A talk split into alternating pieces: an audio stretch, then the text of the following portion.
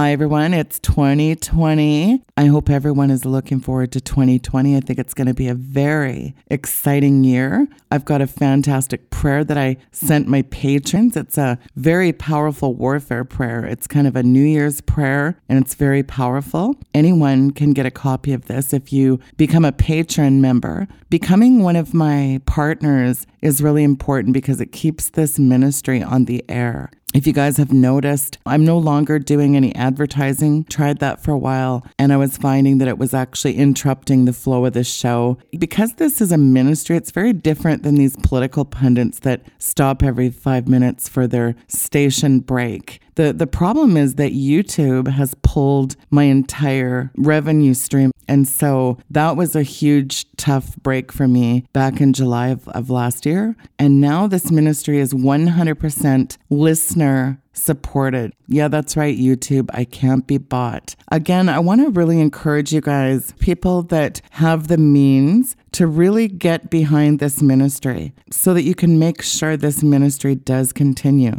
I think that everyone will agree this ministry is very unique and my voice is needed out there. That's one thing that I know for sure. And you guys have told me that through countless letters and emails in 2019. You guys have said this is a valuable ministry. And it's my hope that more people will realize the value of this ministry and get behind it. So I hope your finances are blessed in 2020.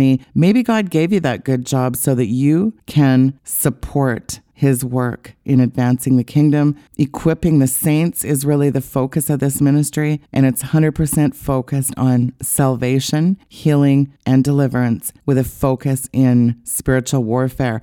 Boy, oh boy, are we in a spiritual battle, folks. And I plan on continuing to bring you fantastic guests and tackling a whole lot of exposes this year. And I want to let everybody know that I'm just putting the finishing touches on part four. It's been so much information of my mind control series done, and wow. It's called Mind Control in the Church. And I've scoured and I've never seen anybody tackle this topic, period. It doesn't exist. So it's going to be very incredible. If you have not watched the other three parts of that, do watch it. That's an incredible series, and it's really going to set the backdrop for this part four. And in the fifth part, I'm going to sort of connect the dots and it's going to have powerful prayer. So the next two, part four and five, you're not going to want to miss. So make sure that you're following me on YouTube. Again, although it's totally demonetized, and there's other ways to listen as well, including you can just take the show on the go on your favorite podcast. And to get the latest news, make sure you're signed up for my free e newsletter so you can stay in the loop on exciting shows, exposes, and guests. And I personally communicate with every one of my patrons. I'm going to be revamping things and coming out with some great perks in 2020, including some private chats with guests of your choice. So, those are for the premium patron members. And I always, always respond to the private chat. It's a great way to also stay in touch with me and be able to get your questions answered. So if you have questions, you can feel free to message me over there on Patreon. Become one of my patrons today for any amount. And like I said, if you have the means, do become a premium partner today. And I want to thank my partners for your continued support. You enable this ministry to go forward. If you have Twitter and Facebook, make sure you're following me. You're going to love my Instagram page as well. I'm pretty new to Instagram, but I have a lot of feedback on my Instagram and I make a lot of my own memes. So sign up for Instagram and you're going to get a real kick out of that. Again, all that information is over there at SheilaZilinsky.com. So I've invited Pastor Elvis Neuhardt to come on the program. It's going to be a three part show similar to what we did with the devil and Karen Kingston. This one is called Blumhardt's Battle a conflict with Satan. This is quite, I have a copy of this book. The book, if you want to order it and follow along with us, is up there on your screen. And I'm really looking forward to Pastor Elvis laying this three part series out. So without further ado, I want to invite to the program Pastor Elvis Neuhardt from Hamburg, Germany joins us on this three part series, Blumhardt's Battle. Elvis, you get into it, take it away, and you throw it back to me when you're ready, sir. Well, thanks, Sheila. And uh, it's really uh, great to be back. Uh, for those of you that listened to us on the series we did on the devil and Karen Kingston, the story with Devil and Karen Kingston, if you want to go back and listen to that one, uh, that's a, a, process that was like over four days, and they were praying for a young lady. And then we get to Blumhardt's battle here, and this was a battle that went on, and it wasn't just with one person, it actually ended up uh, involving an entire community, and that lasted over four years. So praise the Lord. So what I'd like to do is let's just go forward, and I'd like to start this here.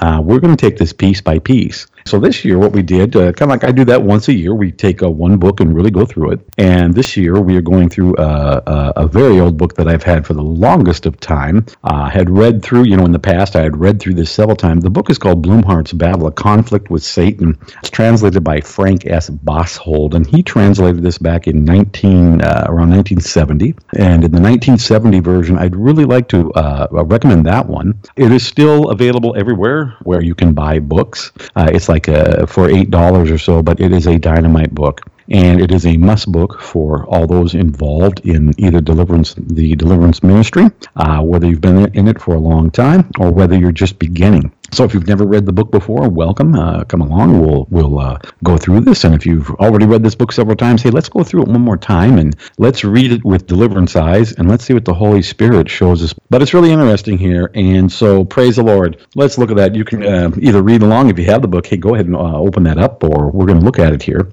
But what I want to start out here first is back in 1970 i'm going to i'm going to share part of the forward here. Where this has been a real invaluable tool for us as we've been going through blumhardt's battle is is it really takes it through a step by step of how you recognize this how the enemy gets a foothold and you start recognizing some of the signs or some of the tricks of the enemy. And so there's a lot of stuff where you, you realize really how tricky the enemy can be but at the same time, you see that when the devil tries to do something more or spiritual activity starts uh, ramping up in your life or in anybody's life, God is always there to help us and train us and show us the way. But I want to start out with an introduction here, and this is really good. And it says, you know, it, it was less than 10 years ago, most Americans felt strongly that demons, devils, witches, and spells belong to a distant, benighted time or to a distant, dark time. It says even theologians were expunging supernatural sections from the Bible by the process of demythologizing. And I want to talk about that here because it's still going on today here. And this is where a lot of that talk of where, you know, Christians can't have demons,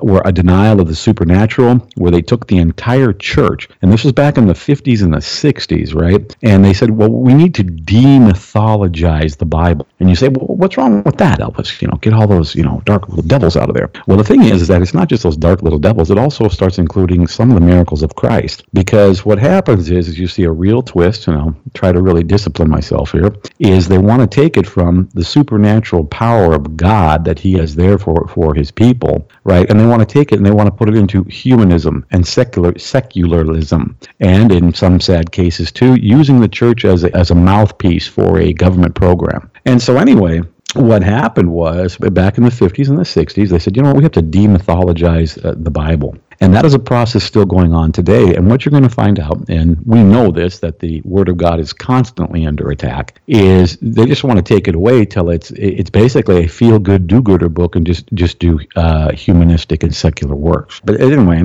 but back then they were convinced that the only explanation for dealing with evil spirits in the Bible, right, was the supposed ignorance of the people of that time. Well, thank you very little. So you're all here listening with this, and we're talking about this because we're ignorant. Well, what happens with that is, is with that type of teaching, and uh, I listen to some some excellent teachers out there, and uh, men of God that I really love, appreciate, and I look up to. And then when it comes to deliverance, and people are asking more and more about this this question because demonic activity, it's been ramping up and on the rise. You know, it's just been going straight up. So people start asking these questions, and so then we start getting phrase. And the first phrase that they use is they say, "Well, you know, all these people they see one demon behind uh, every bush or door," and I disagree with that because we see five demons behind every bush or every door. You know, and, and I listen to a, a, a listen to a person who I, I really respect. Uh, he's not really in the deliverance camp, but the point is this: is that when they're not trained and they don't know, we go back to these pat answers. And the answer was this well, with demonic activity, what you need, need to do is just shut the door and then resist it in the flesh, right? Yeah, like alcoholism, you know, just shut the door on it and re- repent and resist it in the flesh. The thing is, is that when you get into deliverance, and what we're going to see as we go forward here too, is that you are not going to conquer supernatural problems by resisting in the flesh, because the enemy will trick you and will overpower you, and you will you will see in many parts that the enemy is much smarter than so many of us in ways. And if it wasn't without Jesus Christ and the Holy Spirit, you know, it, like the song says, Jesus is, Jesus is the one who paid it all. Without him, there's no hope for us at all. And so what happens was is they go, well, and it, by the very words these people say this, right? Like, well, just shut the door and resist in the flesh. Well, isn't there something in the Bible that says, you know, they started in the spirit, but they ended up in the flesh? And how are we going to, you know, fight with the flesh? And that doesn't work. But you see, if you're not trained and brought up in this, you don't know what to do. And so you fall back on that. Now, why do I bring all that up? Because such was the case of a, of a pastor uh, by the name of Pastor Johannes Blumhardt. And he was a Lutheran pastor in this area. And this story takes place in a small, little, quiet, pastoral German village west of Stuttgart, Germany. And this is in the years from 1840 to 1844. Now we have to get our head around what time that was. That was a, that was about 25 years even before the American Civil War. So you can see how it is. Germany wasn't even a nation yet back at this time. And so what happened was is Blumhardt, who really loved his people, and he, you see this man's love as he goes through this. And uh, what happens is is that he went from a knowledge thing, and he was a man who read a lot of Bible. He was well studied, very studied, very intelligent individual. But what happened was when the supernatural showed up, he wasn't trained for that. And I'm constantly surprised as we go through his notes. What happened was was that he read all this Bible, but amazingly enough, every every part of the Bible that dealt with the devil, supernatural stuff, even the parts of the Bible that basically say, come out in Jesus' name, was neither in his memory or somehow he didn't read that part. And so, do you think the enemy can go through and do a mind control or a, you know a, a, thing on, on a theology or a church thing here too? This was a praying man who believed in the Bible, read the Bible often, and but when it came to the deliverance part or things that were manifesting, it was a whole brand new world for him. And at the beginning, he didn't know what to do. He didn't have any literature, right? There weren't there wasn't a bunch of books going around. He couldn't ask people, and when he asked his fellow colleagues, they told him to avoid the situation and just leave it alone. Well, thank God that Blumhardt didn't do that. But you see, why now? Why all that happened was is that you know they were saying it's it's just like well, you know, the people were just ignorant back then. So every every time we read about the spirits in the Bible, those people were just ignorant, right? Well, we don't agree with that. And it says, you know, since century centuries ago, man felt helpless when faced with strange convulsions, seizures, and erratic behavior in other people, right? And he called them evil spirits and blamed some evil supernatural power for these afflictions. You know, back then they would call it evil spirits. Remember the story in the Bible about the man and his his son kept throwing himself in the fire, right? And so he went to Jesus and he went to the disciples and said, "Hey, I, my my son is lunatic, or my son is he's doing this. Can you pray?" And then we see that that a spirit would come out right? But nowadays, it's commonly accepted that psychology or uh, proper medical diagnosis of mental disease or strange behavior have eliminated the need for supernatural explanations. And they want to have supernatural explanation for everything except for deliverance in the work of Jesus Christ that he opened for us with through his death on the cross. When he went back up to his Father, the Holy Spirit came back. Why is that? Well, let's keep reading. Now, you know, it's only natural that people ask themselves, right? Do, do, demons really exist? And are these supernatural things real, or is all this one big put on, right? Is this one big show? Because notice, folks, uh, today and hey, through the last 40 or 50 years, anytime we've seen anything dealing with demonic spirits or something like that, we see it in the movies. And so what happens with all that, we see it in the movies, but all of a sudden a, a situation comes in and something in our brain wants to tell us it's just a show. It's just a movie, you know. But the, Bible, God's word, states without a doubt that there is a devil, right? And, and, it's funny because everybody knows this when they say, "Well, what was the devil's biggest job, or what did he do?" And they say, "Well, the devil's biggest job was he convinced everybody that he didn't exist." And you see that there is a devil, there are demons, and that God alone can deliver from their work and from their power. Now, what happens is is culture goes along, or we or we have a supernatural influence on what is called normal. And look at today. There's a lot of stuff that's going on today that it, not so long ago is termed abnormal. Right. That's why they're always pushing, and it's very abnormal. It's uh, perverse. You can look at this just in the news stories that are going around today, and even what they're letting into schools. And you notice they're always going after kids. They're always going after the kids, and they want to start there because they want to work on their belief system. And I'll have to stop myself here, but this is why they want to they want to separate it, get the kids separated away from their parents, right, and have all this stuff happen to the kids in the school or somewhere else to work on them. And you see what happens is is that then it's not abnormal or it's whatever. They, they go, well, it's a fad or a, or a hobby. The thing is, is that it's not just a fad or a hobby. Hey, you know what? We all remember the hobbies you had as a kid. You know, maybe you collected bottle caps or baseball cards or something. But you know, eventually, when you grow up, that goes away. But those that, that have entered into supernatural experiences, it's really different, right? And you see what happens is is that a hobby or stuff like that that comes and go. But when you enter into the spirit, when you dabble in spiritism, or demonic religion, right? Those people come permanent, permanently under the influence and power of something they cannot throw off at will. You can't just drop it at will, right? And you don't even have you don't have control over that. And so this is a lot of people too. You know, hey, there's some people who they develop drinking as a hobby until their little hobby came to something that they couldn't throw off, they couldn't quit when they wanted to, and they came under the control of it. Now, that's just one, but you know, even satanic religions. Now, it's for example, their behavior is no longer under their own control, but it's dictated by unseen forces which have gained a claim upon that person. And that's one thing that the enemy always wants to do is they want to develop a claim on you right? And then what the enemy does is they come and they tell you, like, well, we have this claim on you, so you're bound to us forever. And the thing is that even the demons themselves know that this is a, this is a lie. Right, like the word possession. Everybody wants to argue about the word possession. They can have a lot of influence and control over you, but they can't own you. And remember that as we go forward, right?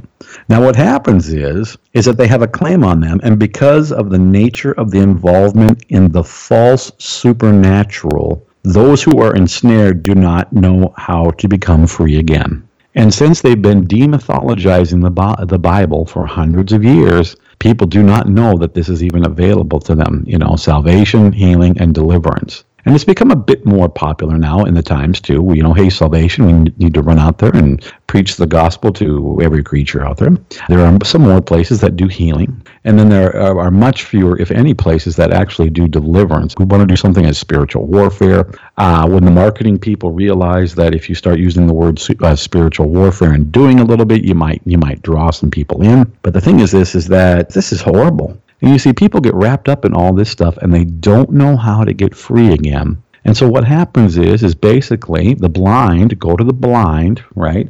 And they go, "What do I do about this?" And then the only offer uh, out there is, you know, the is is the pat answer. Well, shut the door on it and just resist it in the flesh. Well, folks, for those of us that know this, you know how you really know it's uh, it's demonic is when you've really tried, quote unquote, resisting it in the flesh and using all the uh, you know what's currently popular in religion and you're still not getting free from it and you notice some of these patterns that have been running in your family line as far back as you can remember. Did you ever wonder why great great great great grandpa he was out there and he he was a real fan of Old Kentucky number 7. And then all of a sudden we find out that the, the great great great great grandchildren all of a sudden they're also they're too much of a fan of Old Kentucky number 7. Where does this come from? And why is there out there? There's a whole bunch out there, you know. Now, you know what happens is is that and I really I'm going to go back and I'm going to we're going to look on this on involvement in the false supernatural. And it can be the false demonic supernatural, and it can be the, the spirit of like another Jesus, false Christ, false religion, false supernatural. And these open the door wide for enemy spirits. And this is how we know it. How can we tell? You know, after the possession by an evil spirit, you know, when a person begins to change his or her behavior, right? His feelings, his standards, his desires, there's a real change in that. And there's time there's times where we go, well, well, Bob, boy, Bob really changed, right? Or Sally really changed. And besides that, you know the people that, that go through this or when there's an evil spirit pres- presence they experience attacks of fear and depression and melancholy, right? Temptations of suicide. Who are those little voices inside of your head saying, you know what, it's just gotten so bad, why don't you just go ahead and kill yourself? And uh, nobody's going to miss you anyway, and nobody's going to come to your funeral, blah, blah, blah, blah. Folks, you can get deliverance from that, and it's incredible where that comes from. It, it's like, where did that come come from? You know, in family lines. I remember myself when I started in, in, deliverance too, there'd be times where there would be pressures and everything, and then there would be those voices that say, "You know what? Just go kill yourself." And uh, I can tell you from personal experience, there is deliverance from that. And when you get rid of those spirits, you're just like, "Oh, you tricksters, you little dirty tricksters." But so anyway, we sit here and we go temptations of suicide, right? And then there's times with the unexplained anger, resentment, hatred, or just urges to destroy. You know when that comes over people? And how many times have we sat there and we've seen something in the news or we've heard about a, a really violent event or something, or we've seen something and we go, how could these people even think to do that? And you see, the, the point is this, and we're going to go into this and look at this. This is, you know, there's neither therapy nor drugs nor changes in environment help those possessed by evil spirits. And since these people turn away from God and His gospel in Jesus Christ, and Jesus Christ is the only way of deliverance, and yes, you can say that, there is no hope of freedom from the dark power of Satan unless the victim seeks help from God. Okay, now this is really something. And but usually what happens here is that people do not seek help from God. The enemy has working been working super overtime again. You know, not even not even outside the church, but inside the church of demythologizing. I like that word. Isn't that an innocent little word? Demythologizing, basically stripping all the power out of the gospel. And deliverance is the power part of the gospel. And you see what happens is that the people get wrapped up in that, and then what they do is they start feeling under pressure. And when they feel under pressure, they run to their idol for comfort, right? For comfort, for hope, for healing, right? That's why all those people ran to Baal. That's why all those people ran to the Canaanite religion, right? Because, you know, hey, if things are going bad, let's just run to Baal. And what that does is that brings another layer of curses that opens so many more doors, so many more doors in generations uh, for the enemy to come into a life. And what happens is is that those patterns get rolling in a family line or or even in a person's life or even in a family line, those patterns get rolling like that and they become normal. And you know what? All the men die die that way. Oh yeah. All the women, yeah. Oh, breast cancer. Oh yeah. It's a given. It's a given. So be sure to get out there and get your mammogram when you're 12. And it's just like this normal stuff. And there is stuff that, that we consider normal that's that's not normal. But you know, this is the thing too. As we go into this here and as we look at this here too, we have to remember that the days of Blumhardt were quite different from those of St. Paul. Okay. At the beginning of the Christian era, notice this the great majority of the believers, they knew of the existence and activity of demons, and they also knew how to contend with them through the power of the gospel right? I uh, gave a message one time called "Deliverance Through Church History," right? And the thing is, is like we, we just think that this was going on when Jesus was there. Oh no, there were disciples, and this this went on and on. There are many um, non-religious. There are many secular observations that were made. They go, "Wow, there's these Christian people, and they'll pray for these weird people over here, and somehow they will get help and everything." Right?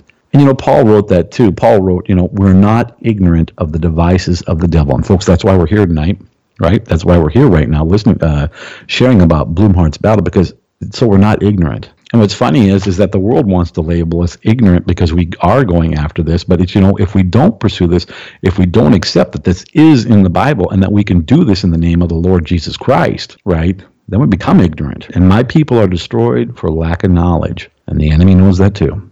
Now, in Blumhardt's day, in Blumhardt's day, the majority of church members were no longer true believers but nominal Christians, and therefore they were destitute of spiritual understanding. Now, the story of Blumhardt's battle, it, it, uh, we're going to look at, it's about a young Christian lady right? She's 28 years old. She was the youngest child in her family, but she and her brothers and sisters, they were orphaned they lived in a Christian community because everybody went back to went to church back at that time. Most of the people, anyway, right? And so they would all, you know, they'd all go to church there. So it was a, a Christian community in a believing area of Germany. It wasn't like they were in a real heathen part and they were the only ones, right? But here she was, a young Christian lady in a Christian community. Yeah, and so it's like, where did all this come from? We're going to look at this. Let's just say they they had the Lord in their mouth, but maybe not so much in their heart, right? They became nominal Christians, right? destitute of spiritual understanding, and especially in the supernatural. And at the exact same time, what's going on is all these Christian people they were still doing uh, you know all of the religion you know. You yes i'm a christian but i still throw salt over my shoulder to keep the devil away. They not, would knock on wood and they would say toi toi toi. And what that is is that's a, a shortening ab- abkürzung and they would tap on wood and, and for and for good luck they'd tap on the table three times and say devil devil devil yeah, and they'll know we are Christians by our hmm. Okay, and you see what happened was is, is all this all this superstition, all this super, superstition was there, right? And so they're still in this. The people still don't realize that the, that they are in idolatry, right, or that they're they're in sin, right. Now, because of the prevailing ignorance of the supernatural in those days, it is the more amazing that Pastor Blumhardt remained clear and victorious in his conflict with Satan. He didn't, like I said, he didn't have literature to consult. He had no friends that he could talk with, right. Nobody he had nobody in his church circle, like I said, or, or comrades there. How, how do I contend with the de- devil, right? And the thing thing was is that he couldn't do it really openly because there would be a lot of criticism with him, and it's the same thing. They would say he was cr- crazy, and they would try to remove him from his pastorate. And so praise God. So we thank God for faith and more faith and prayer and fasting and steadfast holding on to the Word of God. And you see what happened was, and why we study this story and why we go through it, is the fact that Blumhardt was really a pioneer in this area. And remember, it was 1850 and so there were many uh, many things that were going on. So hey, let's take a deeper look here of uh, of what went up. Actually, Pastor Blumhardt he went through this, and it was he finally published all all of his notes and everything that he did in 1850, which was six years after the entire battle here. Okay, this whole thing stretched out four years, and it didn't just involve one person; it involved an entire community. And here we go. So we're going to cut uh, cut right to some of the meat here. Uh, what happened was um, there's a young lady, and her name was Gottliebin. Gottliebin, which is really funny because in German that means that means a young lady that loves God, which is interesting. Came from a Christian family. They were orphaned. I mentioned that there. What we really notice in the book here, and watch this as we go through it, is you start seeing the telltale signs of the enemy really moving in. What happened? The first thing was the first thing that happened to this poor young lady. She had a disease of the kidneys. This kidney disease that she had lasted two years. She was a strong Christian. Actually, it, it, it increased her faith. Right? She goes, "Okay, hey, I'm gonna do all the do all the right things." Right? And so she got on. It increased her faith. And the thing was was this is that um, she finally got through it after two years, but it really kind of left her weak in some areas. But the thing was was like there was a disease here, and it should have been cured or cured kind of easily. But when diseases and sicknesses don't go away, right? There might be something else. And, and you know, now today we go, well, let's try this med, let's try this med, let's try this med. And the thing is, is that the disease didn't go away and it left her weak. By the way, hardworking lady. She was, uh, she, she was a cleaner. She, she did, uh, uh, you know, she worked in houses. She, she worked with families and everything. So, you know, she was a very fastidious person, you could say. She was, uh, uh, neat and tidy.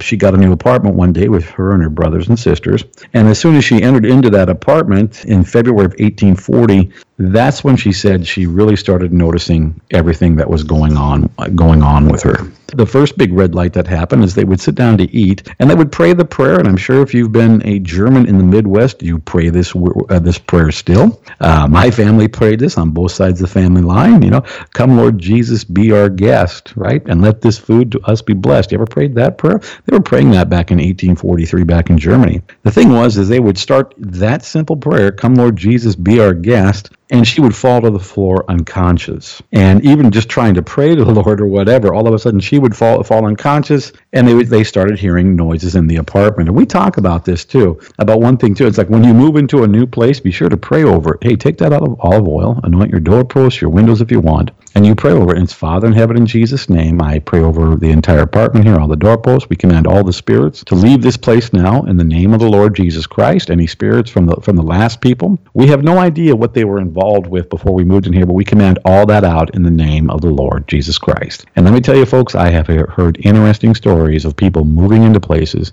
and uh, not not really realizing what was above, around, or below them. Uh, there are people where they moved into a place and it was just crazy and they couldn't figure out. And one day the Holy Spirit spoke to them and said, "Lift the carpet," and they lifted the carpet, and there it was, a very complete and a very uh, ornate pentagram with the circle around it and everything. The previous owners were Satanists, and uh, yeah, basically just raised the carpet and just left that thing there. So anyway, but that's what's good to pray pray over your apartments, folks, or pray wherever you move into and cover with the blood of the Lord Jesus Christ. Hey, invite some of your friends over, your friends that do pray too, and just, just pray over it. And Just, we don't know what the people were involved with uh, before we moved in there, and people can get weird. But what happened was this: is that not only that, not only was she starting to pass out or having these pass out fits, uh, like we said, they would there, there were noises that would start to go on all night in this place you know, all of a sudden, too, we start realizing is that here's this nice young Christian girl southwestern Germany. Everybody, every, everybody get the picture of Heidi from The Sound of Music in, in, their heads right now, right? Nice young lady. And what happened was, is that all of a sudden they started noticing a personality change in her. Now remember, this was a young, hardworking Christian girl with a good report in the community, right? She started becoming repugnant. Her behavior started going going bad, right? She became repulsive. And it's just like all of a sudden people people just got a really weird vibe about her and it was like, you know, they didn't like being around her anymore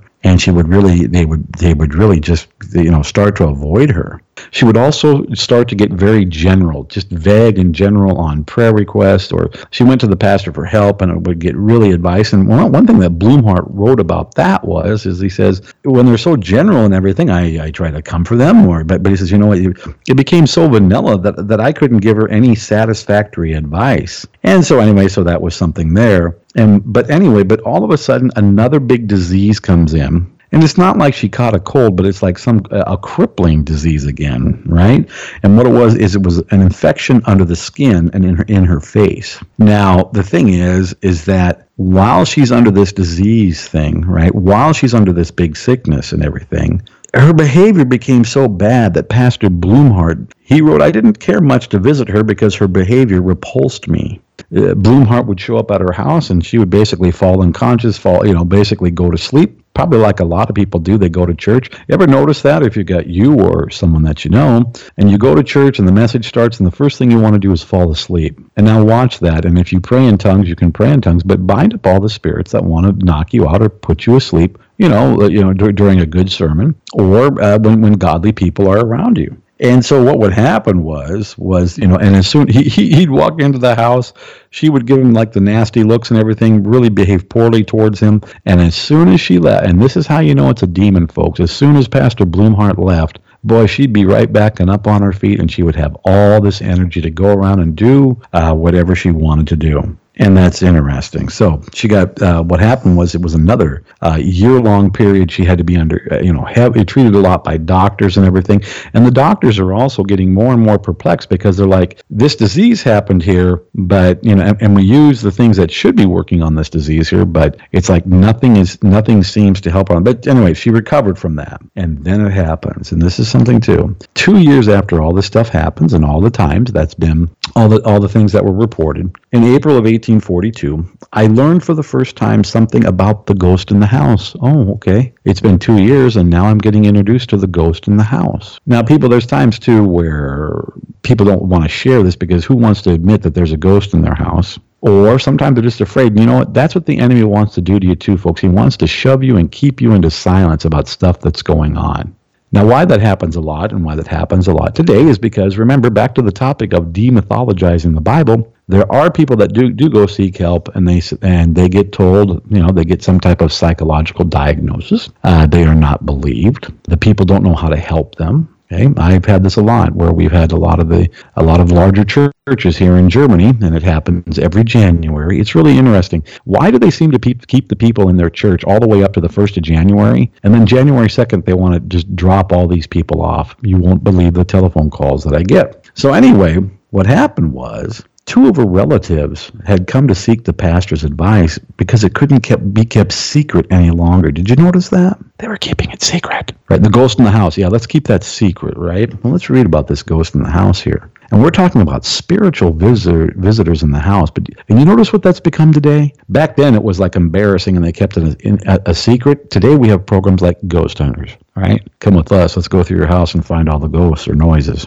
And so what happened was was finally the relatives said, you know, it got so bad here because we can't keep it secret any longer as the whole neighborhood had noticed all the trampling noises at night. And so this is something here too, and this is where they go, oh, something's going on with the, uh, and I'm going to use this phrase, with the crazy girl in that house, because of course that's the first thing they want to blame it on. Something's going on with the crazy girl in, in that house. Now at that time, Gottlieb saw with with much frequency with many times she was visited by a figure of a woman of this town who had died two years earlier. And so this woman had died two years earlier. They saw what this quote unquote ghost would have appeared to be like her, holding a dead child in her arms. Now, this is really something here, too. And I'm, as we're going through this and we're talking about this, they're going to see more women and they're going to see more women with dead childs in their arms. Matter of fact, later on, we'll, you know, we'll, we'll come to the point where they saw a lady and they were talking to her because they thought it was the lady and not a demonic spirit. And they said, "Well, hey, what, what what's going on here?" And she goes, "Well, I had two children and I killed them both and I, I buried them in the in the field." And when you realize that that's a demon, people, yes, there are demons that do that, folks. And there are times where, where women are possessed with those spirits or have that too, where the, the pregnancy's there, either wanted or unwanted. And what happens is is that the child gets killed and buried in a field. Now, I was really shocked as I was going in and preparing for this whole thing. All of a sudden, all these news articles start showing up here uh, in modern time, right? Uh, right now, today, about all these young ladies.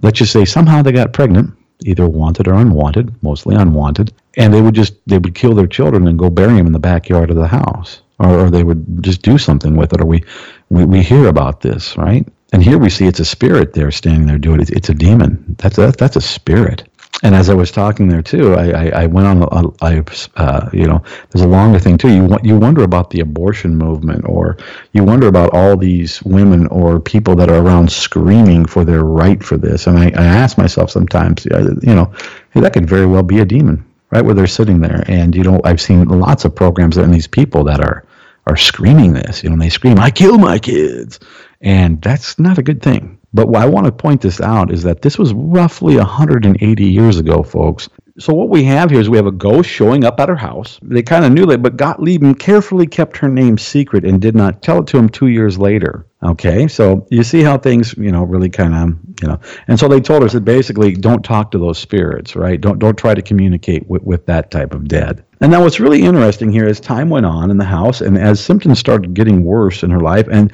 it, like we said, the noises from the spirits were getting so bad in the house they, that the entire neighborhood was noticing that it was going on, right? Is that now remember, Gottlieb and her sisters and everything, they worked as cleaners. They kept they kept a very clean house. You know, I, am sure they swept and va- swept under their under their couch. But what happened is is they start finding packages of coins wrapped up in paper with mysterious writing on the outside of them. And the interesting part is, is that as Pastor Blumhardt, he kept praying, "Hey, hey, what's going on here?" Right? Because this was new to him too. And he was sitting here, and what happened was, is all of a sudden lights would start shining on certain parts of the house, right behind the stove, under the sofa, or different parts there. They kept finding all these little packages, and there would be little packages wrapped up paper with coins on the inside and written on the paper were things that, that, that, resembled magical spells, right? They would look like little prescriptions. But my thing was, was these people who kept a pretty clean house and probably didn't have much anyway, how all of a sudden do they not realize that that stuff is there? You know what I mean? And so this is the thing too on how things can be just demonically hidden or we don't see things. Just like Pastor Blumhardt, who was a prolific Bible reader, Pastor Blumhardt, who did a lot of stuff like that, right? But all these other Bible verses were just hidden from, hidden from them. They found little boxes, uh, little boxes of uh, maces. It says, you know, those things where you grind powders, right? They would find chalk, salt, bones, square pieces of paper. They would find papers wrapped up with little powders on the inside of them. And so what would happen, and see, folks, what those are called is those are called many times, and especially if they want to bury them outside of your house, those are called burials, or they loose that there. So, Father in heaven, in Jesus' name, we just break all powers of any burials. And Father, in Jesus' name, if there's anything hidden in our house, or the, or the enemy's still hiding it, but having a spiritual influence upon us, Father, we ask that you reveal that right now in the name of the Lord Jesus Christ. And you see, the funny thing is, is that they they had all this stuff exam examined too, and they would take it to other doctors and everything, you know, because they still think they're dealing with a, a mentally ill person, right? And all these little things that they're finding. And the whole thing was was this: is that when they took it all to, to the doctors and had it examined and everything, I find it really interesting. I find it very interesting that they they said there was nothing special about it and they shouldn't worry about it. Well, Pastor Blumhardt, he went and burned everything except for the money. But what would happen was all of a sudden those noises that were happening in the house, it wasn't just the night people were hearing it, it went on throughout the day. Of course, when everybody starts hearing it, news went far and wide. News went far and news went wide. And so here's what happened. They're still trying to figure out what go, what's going on. But all of a sudden there was news of a haunted house in this little town. And what happened was is they is that they started to become overrun by tourists. And tourists started flooding into the town out of curiosity. Now, you know, this is like Halloween. We have all these little haunted houses that people like to visit and everything, right? What happened was was that it, you know, the whole region was there and it got so bad that they were they were they were afraid that things were that the house was going to get overrun. Now you have to imagine this. What would happen now is, of course, people, all these quote unquote good Christians, running to the haunted house here because you see, this is the part they were nominal Christians. This is what it was. Christianity had become so watered down that everybody everybody was super uh, interested in spiritism and everything, and everybody wanted to hear the haunted house. Right?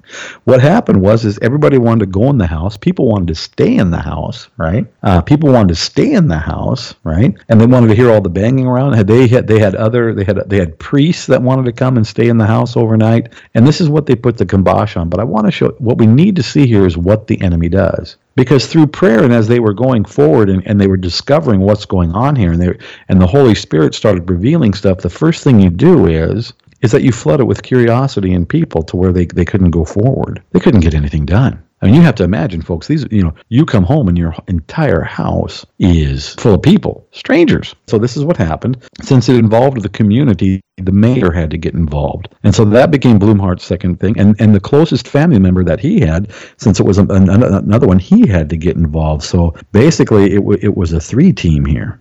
Things were progressing too because there were many times where Gottliebin you know, she'd be passed out on uh, passed out on her bed, and the enemy would be afflicting her with pains and everything. And more of these figures started showing up. And it, the thing was, it wasn't just Gottliebin that was seeing it; everybody in the area was seeing it. It's like everybody's hedges were down, right? And what happened is that they went they went there, and they said the solution is we're going to take Gottliebin out of this house and we're going to move her somewhere else. And guess what? The enemy was waiting for her everywhere she went. Okay. So sometimes some people go, well, we're, we're just going to move out of this place and, uh, you know, we're going to go try our, we're going to go try our luck somewhere else. And then you move into the, and you move into another place, you move into another town and you move into a, to another apartment and the same old songs, you know, the same old song seems to get played uh, again and again. Now, let's go over some of the things that were happening here. The enemy would try to come and suffocate Gottlieb, right? And so what happened was, is here she is, she's being suffocated. The enemy's basically throwing her around,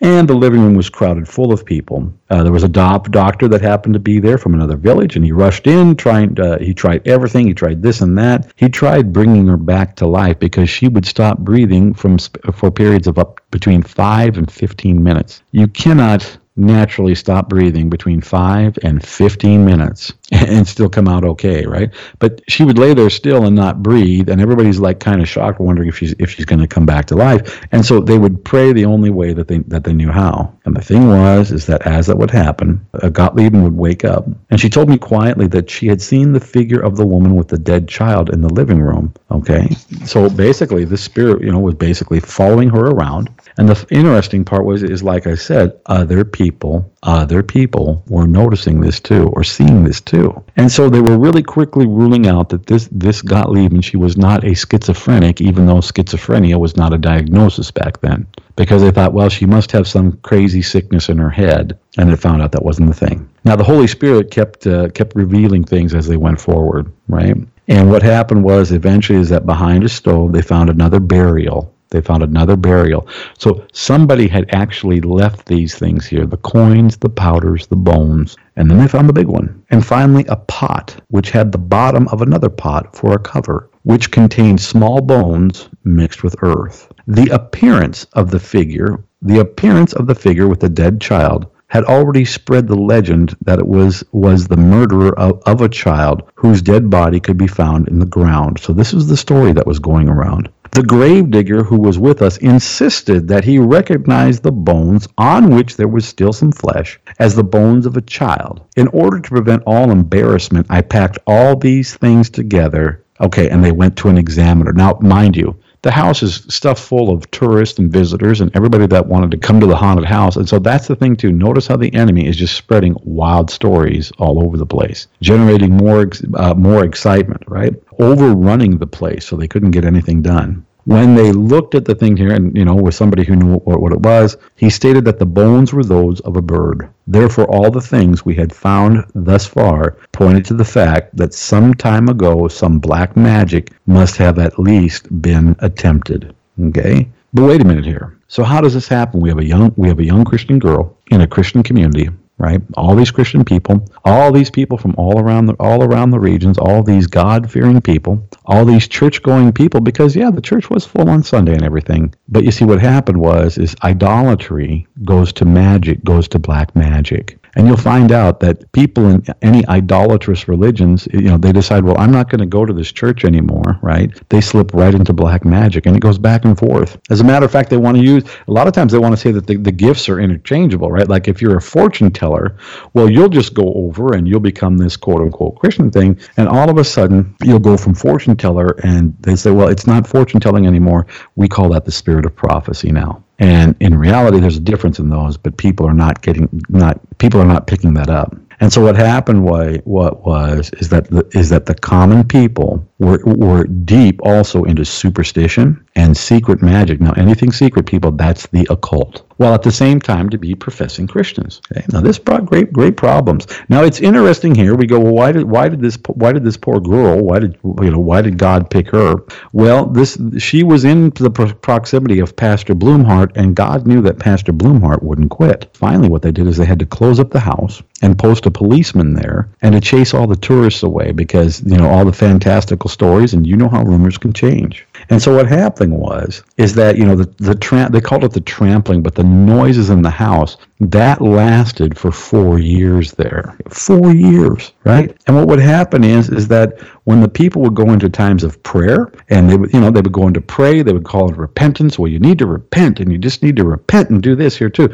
Well they would pray and repent and of course that would stir up the spirits but that wouldn't change them change them away. And there were there were entire times where they would have everybody in the church praying and repenting right away, right? And the noises would just just get louder. it's almost like hitting hitting a hitting a bee's nest with a hitting a bee's nest with a stick, right? And so the demonic activity uh, was rising up. Now notice this here too.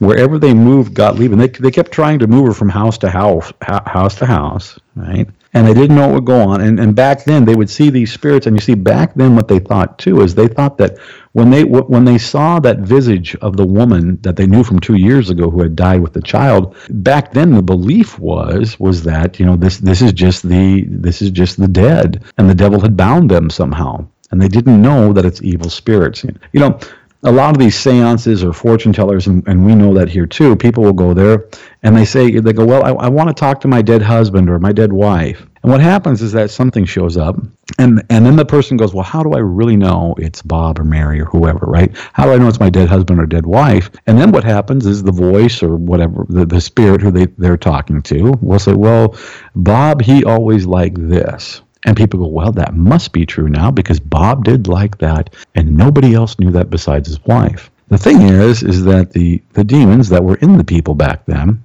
they know that they've been with Bob, you know, 70, 80 years, how long, however long he lived. And when those demons are there and those spirits are there, they can be very tricky about that. Now, I want to talk a little bit about the cruelty of this here, too. This type of spiritism, it was there in Europe for some time. And of course, there were many Europeans that migrated, that went over to America, right? At the time of the Civil War, which takes place 25 years later, there were a lot of sons and daughters and, and fathers and mothers. There, were, there were a lot of people that died We hear that song when Johnny comes marching home again. Well, there were those days where Johnny didn't come marching home. Okay? And so what happened was is that they would worry and they would fear.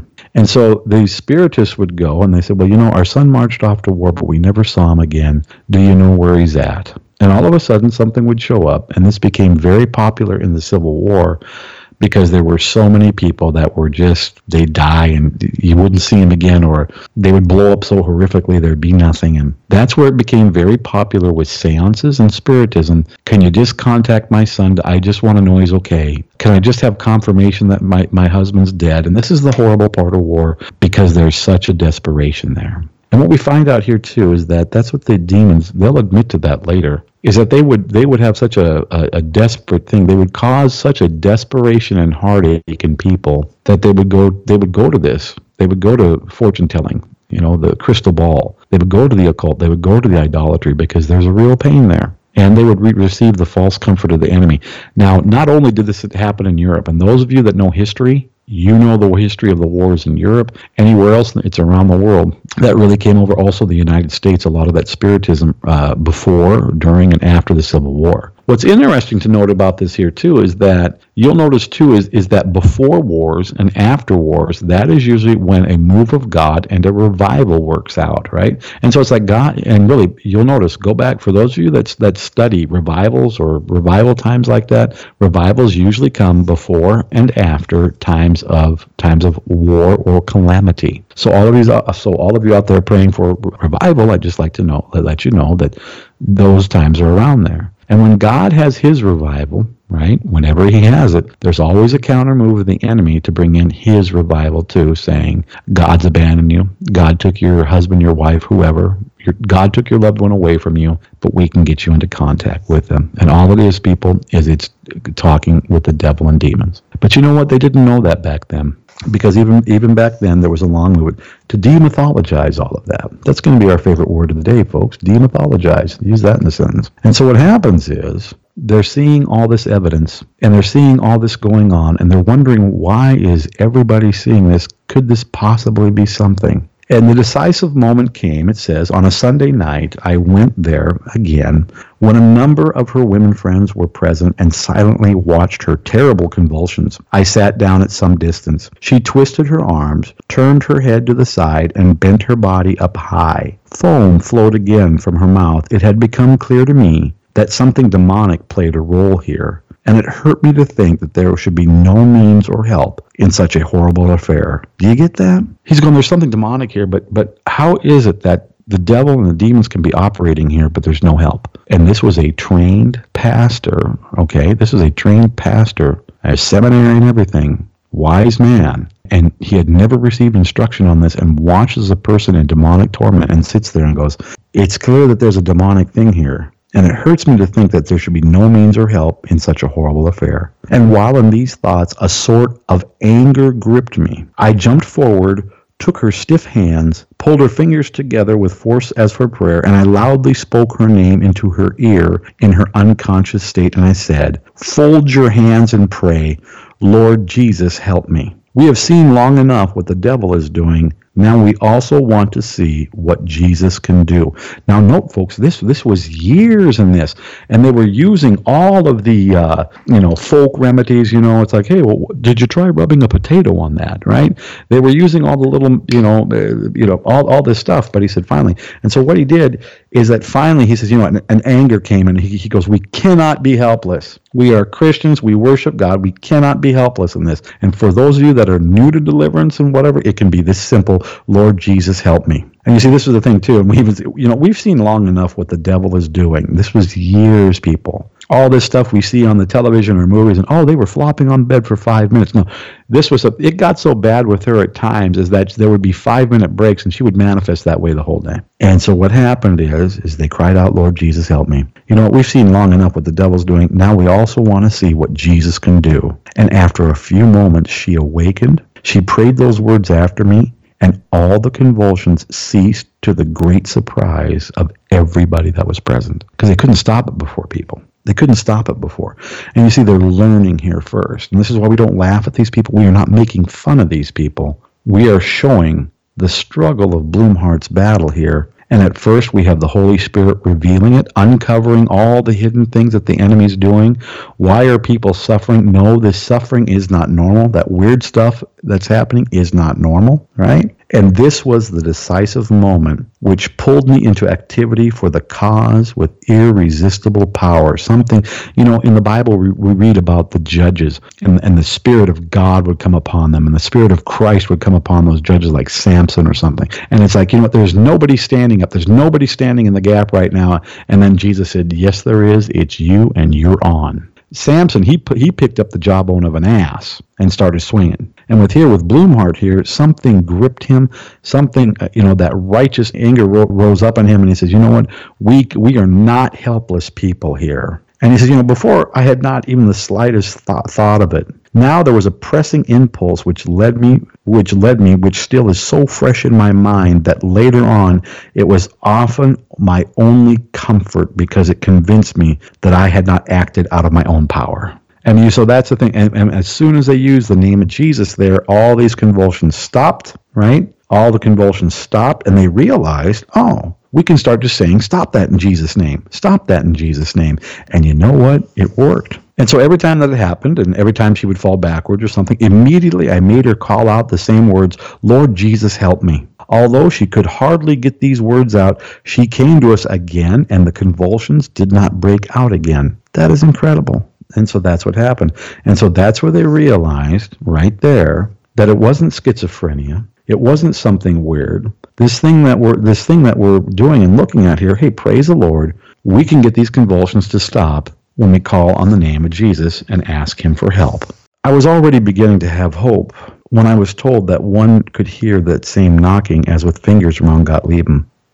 Then suddenly she would, re- would receive a blow on the chest and would sink back, and then she would see the same female figure which she had seen in her own apartment. And so this is what happened, folks, is that yes, the enemy tried showing his power. They came in, they said, hey, you can pray in the name of Jesus. They prayed in the na- name of Jesus, and the manifestations stopped temporarily, right? Notice they were just commanding, commanding it to stop and not come out. But what happens here is, and this is the encouragement here, the encouragement and the warning that we want to put on at the end here too, is that yes, they learned the name of Jesus, but what happened was then the enemy goes, oh, you're going to use something up, so we're going to increase our game too. And this is where physical attacks started coming against her. And so for that, what we're going to do is we're going to go on and we're going to find out more of these roots and more how they went forward and uh, how they would overcome this. So praise the Lord. You know, when the devil wants to go up a level, what we're going to see here and what you see in the book, Blumhardt's Battle, is the enemy always tries to up his game. The enemy always goes, okay,